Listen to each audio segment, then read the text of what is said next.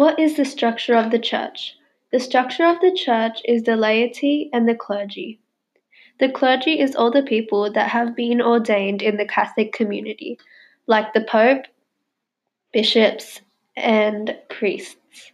The laity is all the people that follow Jesus.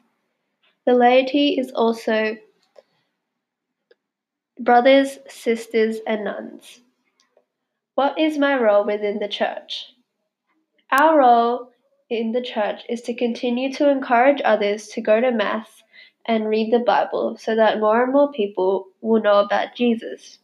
This will impact on the future of the church in a good way because we have told others about Jesus and to be one of his followers. Year 6 have been learning about one holy apostolic church. What is the apostolic church? The apostolic church is a holy, sacred, faithful, blessed, and important place to worship our Lord. The apostles are a really big part in the apostolic church.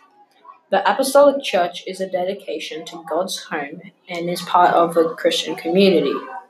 How can I continue the work of the apostolic church? Continue to spread the word of God to others.